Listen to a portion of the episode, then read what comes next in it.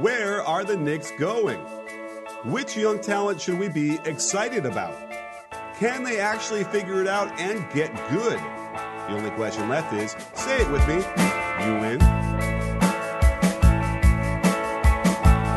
Hey, sports fans, Coach Nick here, and welcome to the B Ball Breakdown Podcast. Today, I am honored to bring on basically the voice of the NBA and the voice of Knicks play by play, Mike Breen. So, Mike, thank you for uh, joining us today. I really appreciate it.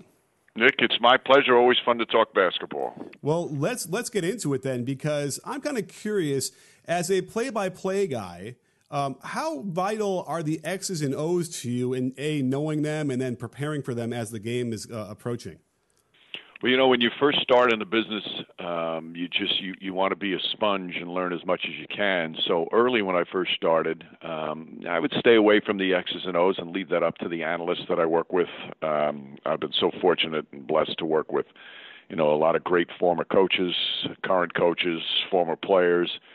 And then as you as you work in the business, you learn more and more about the game and the strategies, and you understand it better and I've always felt um, once you get a handle on that and, and feel comfortable talking about it on the air, um, it really helps the analysts because, you know, if I bring up a strategy or talk about some X's and O's, the analyst can now, who's obviously an expert in, in the X's and O's, he can now take it a step further. And I always feel that's that's great for the viewer or for the listener because it can advance the game more and and talk more specifically. So um, I, I try and watch it as much as possible but I also know my limitations, and I know that uh, the reason that they have an analyst sit next to me when I broadcast a game is because he's the expert on the X's and O's. So, like, how how much interaction might you have with an NBA coach uh, before the game as you're getting ready? Well, that's that's one of the great parts of the job, Nick. Um, you know, whenever I do a national game for ESPN or ABC, um, we always get a chance to sit and talk with the coach, usually for about ten or fifteen minutes, and you know, it's it's just in a relaxed atmosphere where um, you ask them questions, you try and learn about their team, you try and learn about the game, so many different things. Um, it's just it, it's so much fun to get to know the coaches, but you learn so much from them. And then with uh, when I do Knick games, whoever's the Knick coach and uh, David Fizdale, the coach now, um, you know, he's been so open about uh, sharing information with me in terms of teaching me about his players and about his team and and about the culture he wants to br- to uh, to bring to the to the Knicks. So uh, it really is one of the highlights of the job because um, you know I've been doing this now. I think this is my 27th year broadcasting NBA basketball, and it seems every day you learn something new. As you know, Nick, I mean.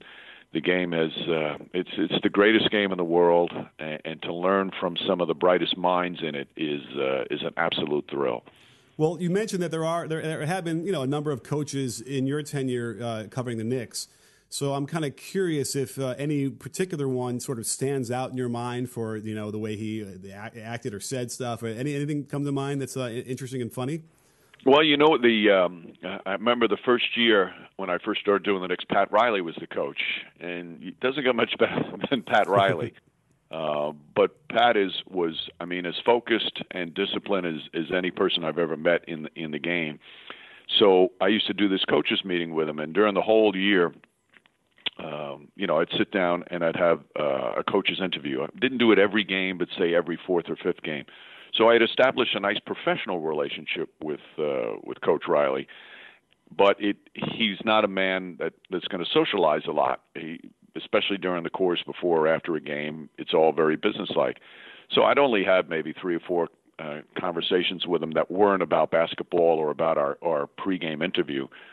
Um, but it still was a thrill to, to learn from him. And then the season ended, the first season ended, and about five or six days after the season ended, I got a letter in the mail, and I didn't know the, the return address. And I opened up the letter, and it's a handwritten letter uh, from Riley uh, thanking me for my professionalism and for my you know the work that I did that year for the Knicks. And I didn't even I wasn't even sure if he knew my name.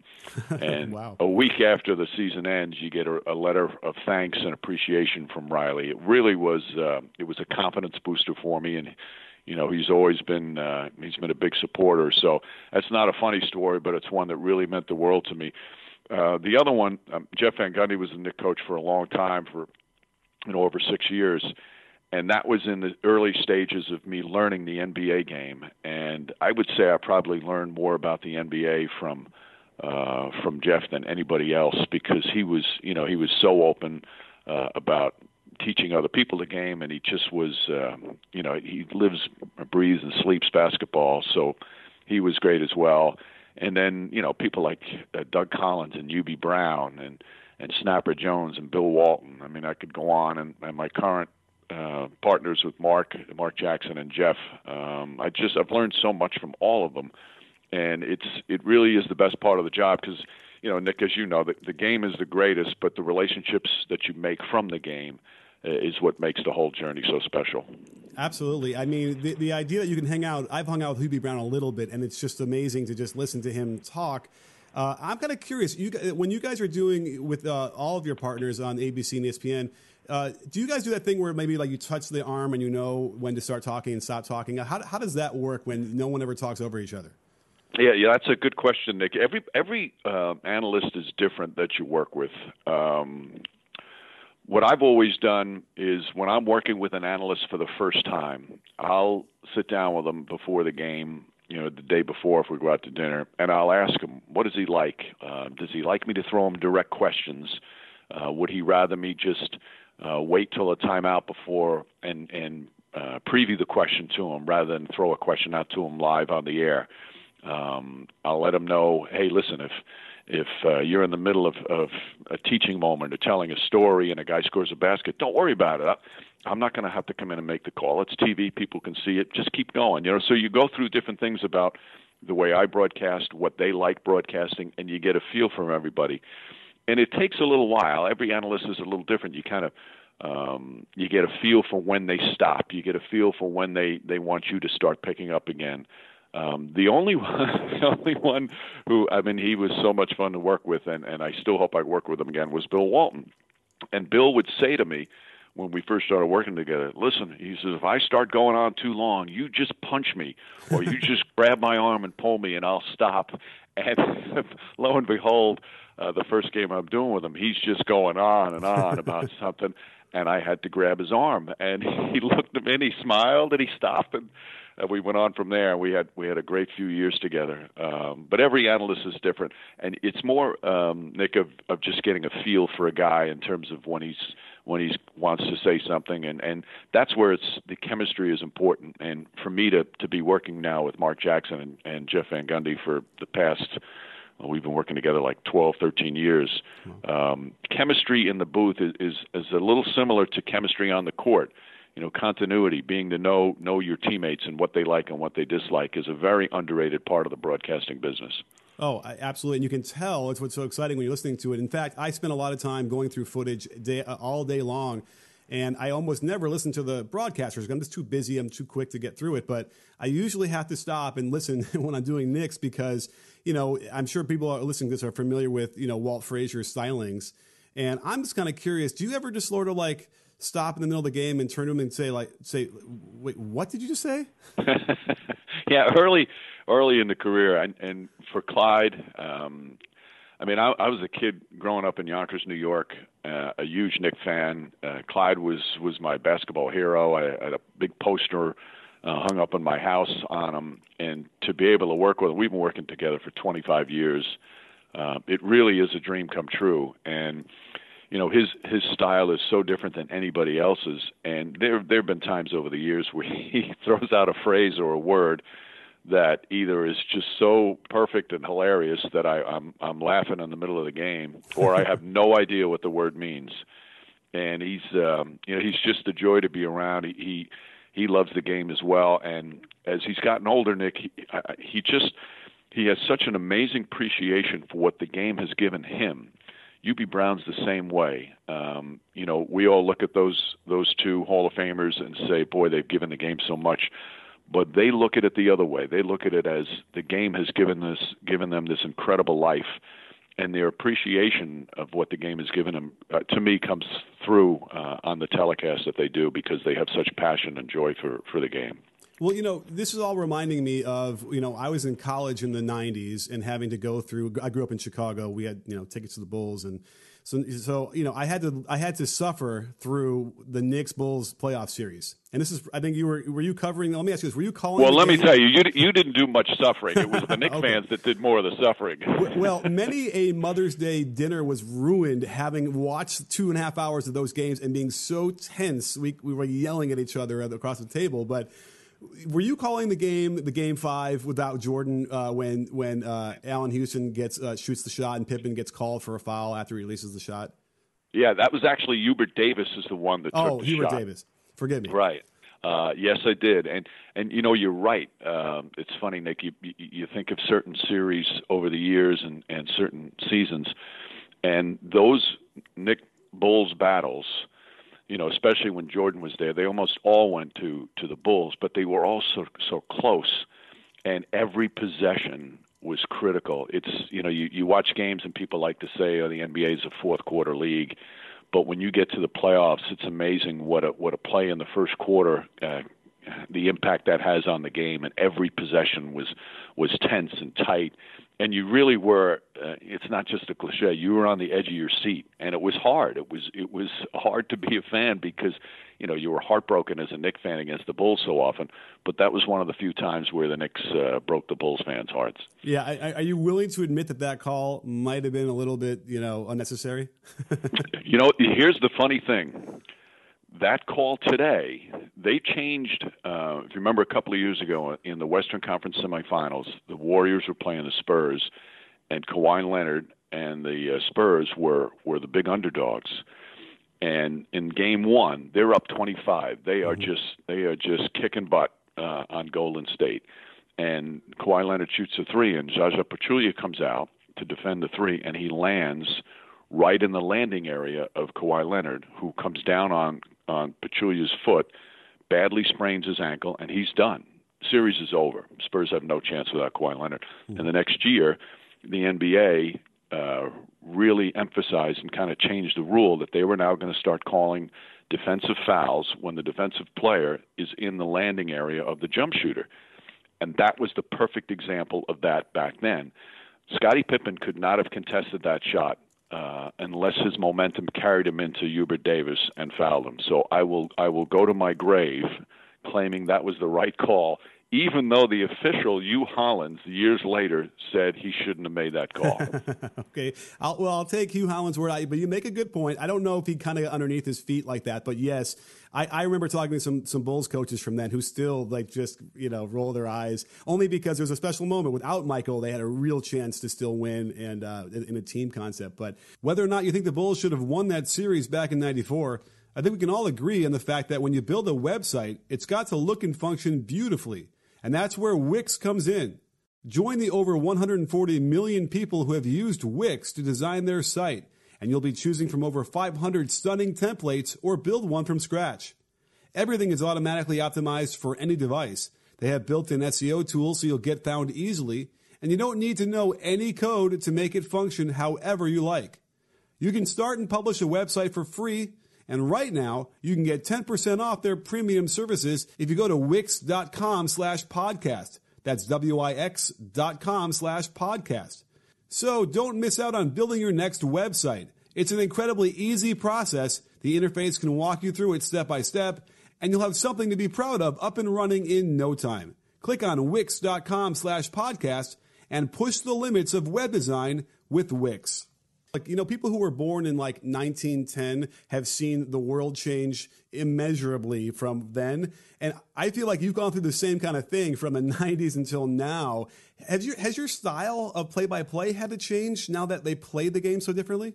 You know, that, that's, a, that's a really interesting question. Um, I, I don't think so. Uh, as you know, uh, as well as anybody, the game has, has changed so much. When I first started, it was such a physical game.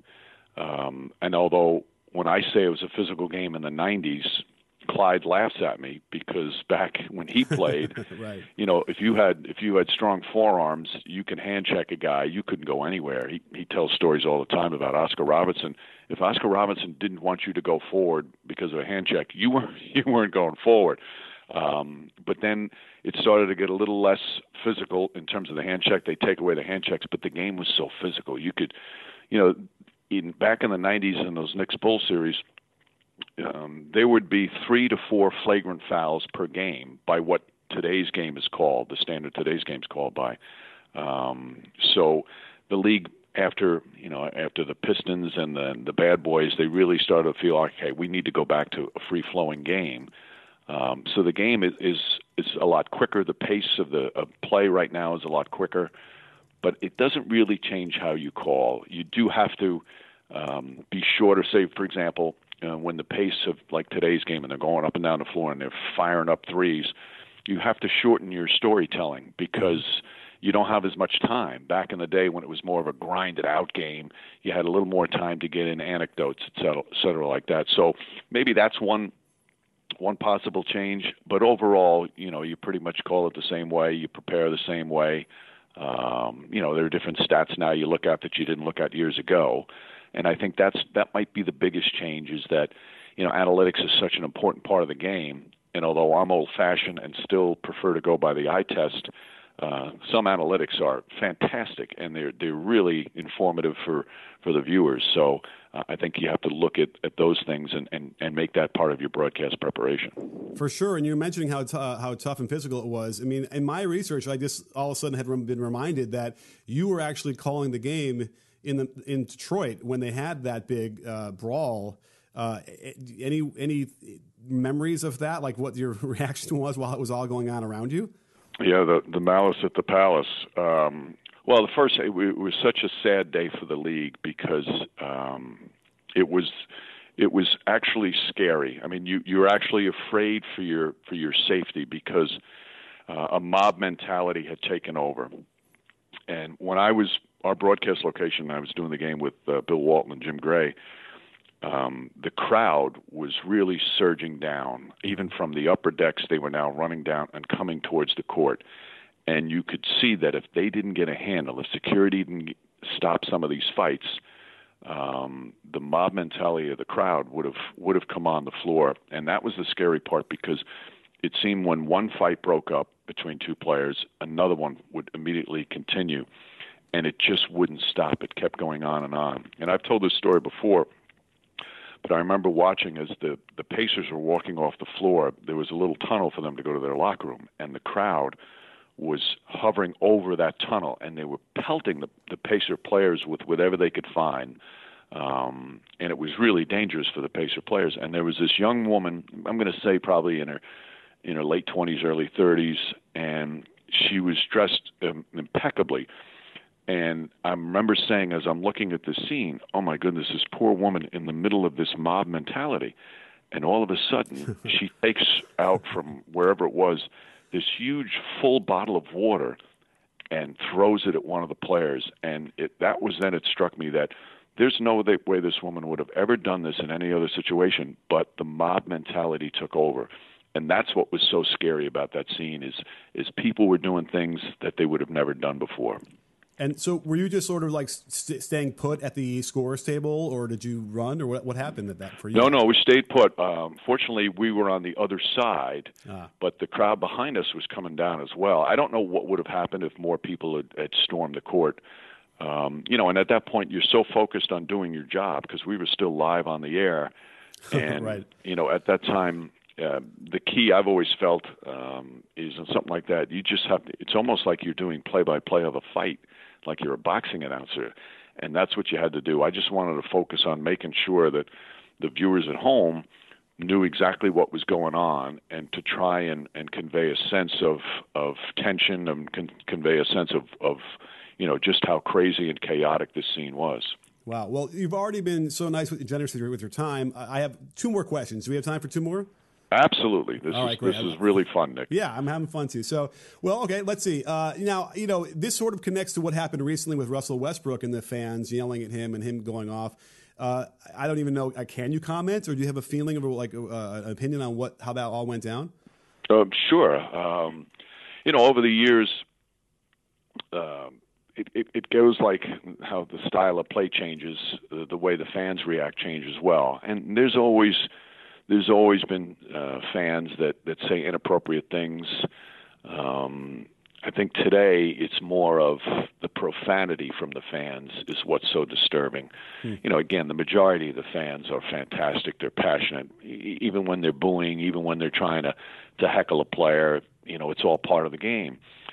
But there's always a handful that go go over the line, and you know, I've, I've heard some things because we sit courtside. I've heard some things that are just despicable.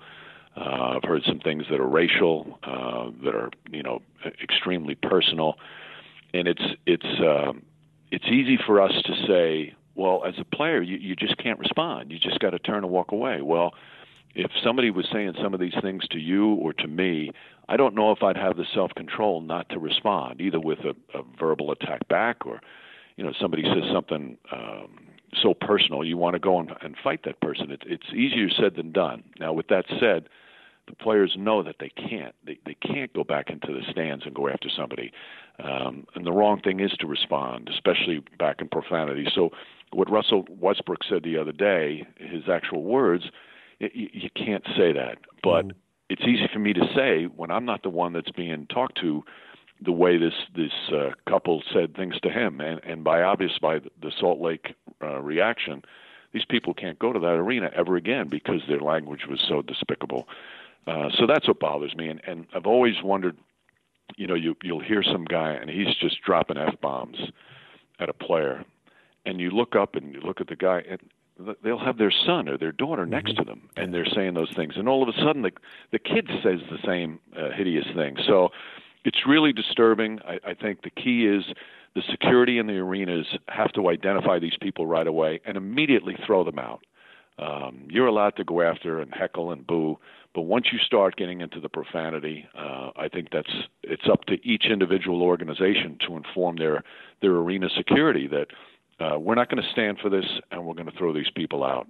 Yeah, you know, it's actually uh, uh, just inspired me to maybe do a video on this, like you know, the best ways to heckle a player that are inbounds and give people better ideas than what's going on. Let me ask you this: Is it safe to say that the racial stuff that you've heard in the past in different arenas is in is in not just sort of one or two arenas? You've heard it probably across the country. Is that safe to say? You know, um, I, I wouldn't say across the country, and and this is uh, one positive, uh, Nick. I, I found years ago you'd hear the racial stuff. You, you mm-hmm. really don't hear it as much anymore.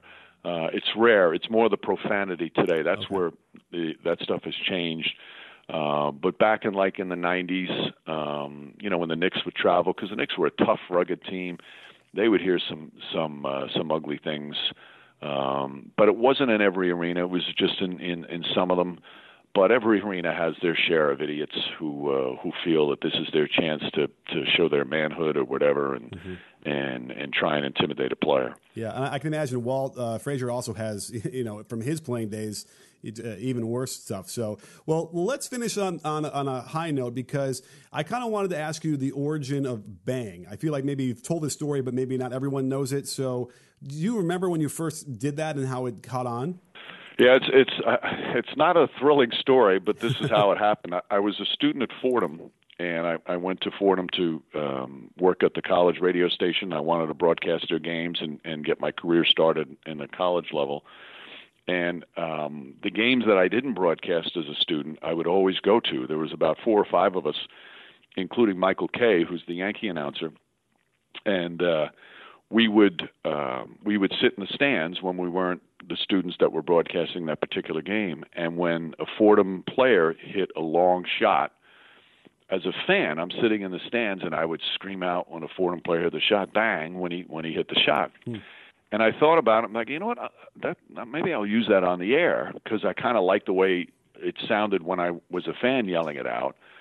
And I tried it on the air a couple of times when I was at Fordham, and I actually didn't. I'm like, ah, this doesn't work, and I uh, kind of shelved it for a while.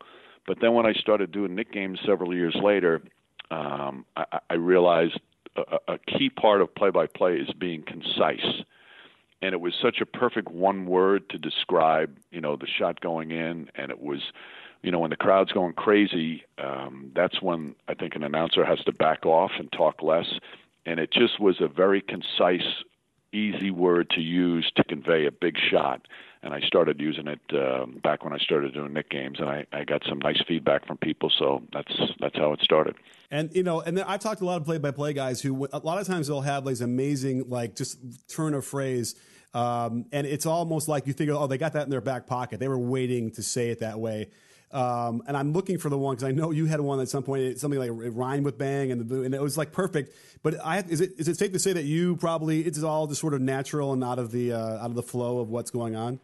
Yeah, I, I don't. I, I, you know, you don't want to choreograph your call. It's, you know, the game is such a, a passionate, emotional game that you just want to react to it. Um, you know, I'm, I'm you know, people. I remember I, uh, it was earlier this this year. It was a game between Golden State and uh, I'm trying to think who they were playing. And the guy says to me, "Oh, I can't wait to hear all the bangs tonight." And I didn't say bang a single time because oh, it wow. didn't warrant it.